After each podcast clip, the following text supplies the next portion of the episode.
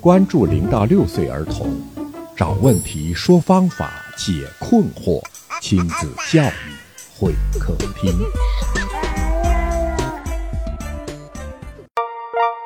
有些孩子一到陌生的环境里就手足无措，而且非常的惊恐。他怎么会哭得这么伤心？哭的这声嘶力竭。他妈妈就说经常这样子，只要是新的环境都会这样。怕陌生人还是怕环境啊？一般来讲，他是一个非常敏感的，他是一个敏感属性比较强的孩子啊，他对周遭的这个感受要比别人更放大一些。比如说，别人可能感受环境的这个喧闹程度，或者是环境的热闹程度，可能是感受值是八。他可能是十或者是十五，都是有可能的。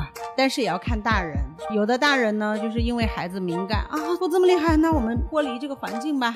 然后呢，会形成一个就是反射吧。敏感必然导致他的恐惧吗？当然。听众朋友您好，欢迎您光临亲子教育会客厅，我是龙毅。我请来的另外两位嘉宾。第一位呢叫张爱静，她已经有十五年的育儿实战经验了，儿童发展指导师。大家好，我是张老师。第二位呢是两个女儿的妈妈郑小曼，她带领的团队已经服务过近一万个家庭，她的核心工作呢就是指导科学育儿。大家好，我是小曼老师。我们继续孩子为什么怕生的话题。上一期呢我们聊了孩子惧怕陌生人，这一期呢我们聊聊孩子惧怕陌生的环境。有些孩子一到陌生的环境里就手足无措，而且非常的惊恐。对的，这个小曼老师是见到最多的。对我见过，就是他一到门口他就开始哭，就很奇怪啊。我们问了妈妈说：“哎，他怎么会哭得这么伤心？”啊，妈妈就会说：“他一到陌生环境都会这样子，所有的环境都是这样吗？”他说：“对，所有的环境。”但是他突然说了一个：“哦，有一个不是。”那就是游乐场。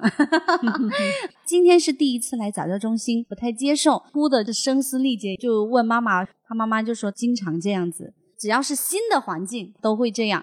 他一看到啊陌生人比较抗拒。那游乐场是不是有摇摇摇马呀，或者是滑滑梯这种？刚好我们那个早教中心里面就有，就用这些玩具来吸引他。一开始他很抗拒，后面呢我们就用指尖，就是那那我们这样子握握小手好不好？就说啊，您要不这样子，我们手指跟手指碰一下，我们就变成好朋友，好不好？哎，他就走到门口看了一眼，后面他就很放松了。然后妈妈就走了，走了进去，结果看见他妈妈在那坐下来了。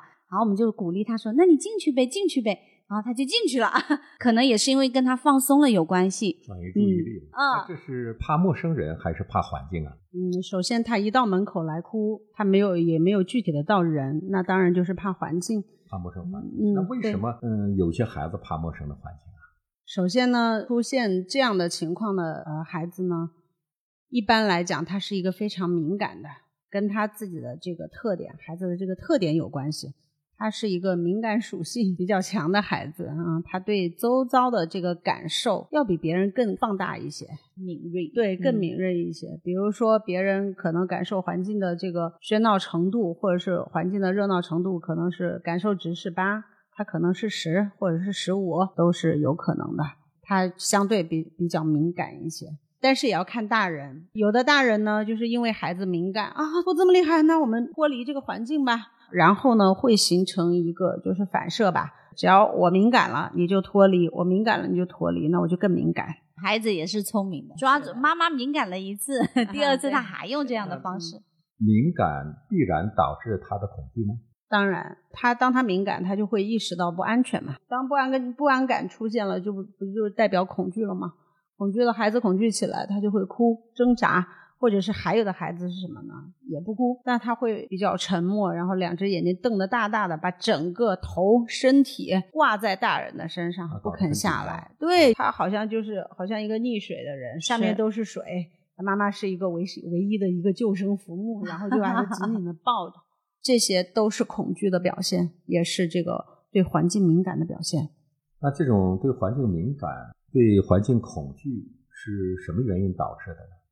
呃，其实原因有挺多的，但是大部分的原因应该是家庭环境的这个养育的过于精细和这个社会化不足导致的。啊，又是和社会化相关。是的，是的，和社会化接触太少。对，每个人的感知觉得这个度是不一样的啊。有的孩子呢，天生，比如说他感知觉来说，有的孩子天生视觉敏感，有的孩子听觉敏感，有的孩子这个触觉敏感，有的孩子他的这个前庭感受敏感，他的敏感度是不一样的。比如说听觉敏感的孩子，他听到这个当时场所的环境就是声音喧喧闹，或者是声音大一些，他就受不了了。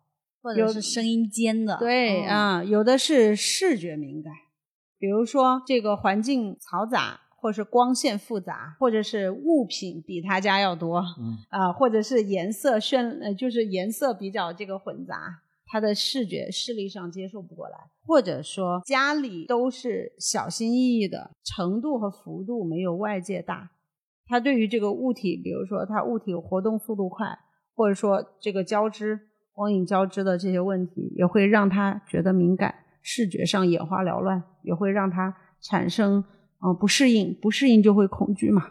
有的孩子呢，就是说触觉敏感，其实触觉这个感知是很综合的啊，他受他受当时的这个场的影响啊，他到了一个陌生环境，这个场会让他的触觉直接接受到很多复杂的信息，然后到了他的大脑里，他大脑处理不过来。信息太多太复杂了，因为原先环境的单一，让他没有接触过这么多复杂的信息，所以的话，在就体现为触觉对场这个气场的感知，他就会恐惧和害怕，所以他到门口他就不敢再进。那归根结底还是个社会化的问题。是的，是的，社会实践，嗯，还有社会面儿，对，他的接触的太少了。是的，嗯嗯，所以的话呢，有的家长还会这样，他说：“我们去到商场就不怕。”新的商场也不怕，但是像早教中心这样的就会怕，因为商场大，然后早教中心比较小，是这样吗？嗯，对，有的家长还会说这个早教早教中心就怕，嗯，另外一个早教中心就不怕，那为什么？像比如说我们早教中心的装修跟另外一个早教中心的装修视觉上体验感不太一样啊，刚才说的，对对，颜色上，对是。心里留存的那个空间，对，是的。像你看，像有些孩子，妈妈说：“哎，我带他去那种安静的咖啡厅，也有音乐啊。”啊，但是他不哭。我一带他去那种，他一去到老爸茶这种地方，他就开始哭。有的孩子是反着的，有的孩子是偏安静的地方，他受不了，对他待不住。但是呢，很嘈杂的地方，他就能待得住。比如说，有的家庭啊，比如说大家庭里面都是很嘈杂的、很纷乱的。这个孩子呢，他长期处在这个环境，他无法，他就没有体会过什么叫做安静。对，习惯了嘈杂。当进到安静的环境中，他会觉得信息突然变少了，然后呢，得到的东西少了，有点可怕。对于安静的环境，我们好理解，就是长期在安静环境生活下来的孩子，然后进了嘈杂环境，就信息太多了。所以的话呢，就是我们给孩子一般创设的。你希望他的这个社呃环境呢，其实应该是动静皆宜，就是你也要有静的时候，你也要有动的时候，你也要习惯安静的时候，你的环境中只有你的思维和少量的人的说话的声音，比如说像咖啡厅、书屋等等这样的环境啊。那么他也要去适应，比如说像幼儿园、早教中心、商场这样的嘈杂环境，这个也是对孩子的这个环境适应度的一个挑战和学习吧。就像我们说的，创设环境要动静皆宜，独处的时间也要有。大家一起热闹的时间也要有，呃，比如说小曼老师经常说，他们家里是一个七八人的一个大环境。小曼老师是怎么去创设这样的动静皆宜的环境的？那讲绘本的时候肯定是要安静的。我的女儿也很喜欢音乐，然后我们就会在人多的时候让她去表现啊，来给大家跳个舞啊，唱首歌呀。偏嘈杂的环境，他可以尽情的去表现，过程就满足了。就是张老师说的动静皆宜。你看我阅读的时候，我需要创设的安静的环境。啊，就只有我跟他。那如果要是比如说嘈杂的环境呢，就是比如说听音乐的时候，我们可以跟着他一起唱，啊，跟着他一起跳。那这个就是啊，动静皆宜的一个过程。我们中心的一些课程里面，有的是非常安静的，有的是非常就是热闹的。呃，比如说像我们坐在一个全脑教室里面，它里面只有老师放的那个阿尔法波的那些背景音乐，它是那种白噪音的音乐。然后呢，基本上老师说话的声音是比较简短的。大多数的注意力都集中在手上和他要忙的事情上面，还有这个蒙氏 IC 课啊，这样的就是偏安静的环境。我们有一些孩子，因为他在嘈杂的环境中待的时间太久，他已经不知道独立思考和安静下来专注做一件事情是一种怎样的感觉。所以每次一旦安静下来，这个孩子就会故意搞出一些声音来。故意弄出一些声音来，把环境变得嘈杂，因为他觉得这样才有安全感。比如说，在相对热闹的运动课或者是音乐课的时候，经常在安静环境中生活的孩子，他就会有一点受不了动感的、激情的舞蹈来舞蹈去、唱歌来唱歌去的这样一个环境，他也受不了。我们如果在为孩子，就是你要为孩子创设一些活动的话，一定要也要注意这种动静皆宜的这种。静要静得下来，因为他要去思考和专注；动也要动得起来，因为他需要表现和激情。这才是一个比较完整的这个教育的两面吧。如果是没有受过专业训练的家长做这个您建议的动静皆宜的环境，他应该遵循哪些原则？有没有一些固定的原则？以蒙氏的理理念来说，我们就是要创设环境。就像小曼老师刚刚举的例子，如果我需要他做静态的事情。那我就要创创设一个不被打扰的静的安静的环境。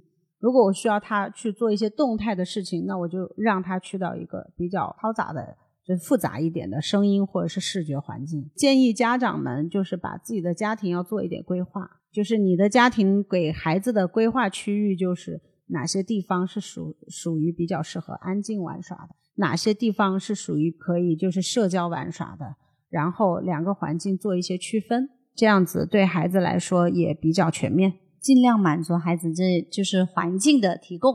实际，孩子是环境的产物。我们聊了孩子怕生里面的惧怕环境的一系列的细节和两位老师给出的办法，希望对您能够有所帮助。节目呢又到尾声了，再总结一下啊，我最后的总结就是成人创设环境，环境影响孩童。因为我们人就是社会的动物，所以无论孩子多小或者是多大，他都需要社会环境。那么发现你的孩子开始惧怕环境的话，那我们成人可能就要开始考虑改变和做一些措施。好，发现孩子惧怕环境、怕生，家长呢就要警惕了。从自己的角度，从社会的角度，从你力所能及的角度，给孩子创造良好的成长环境。好，今天的节目就到这里，非常感谢您的收听。好的，大家再见。好的，再见。您的关心就是我们的关注，您的问题就是我们的话题。欢迎您在评论区留言讨论。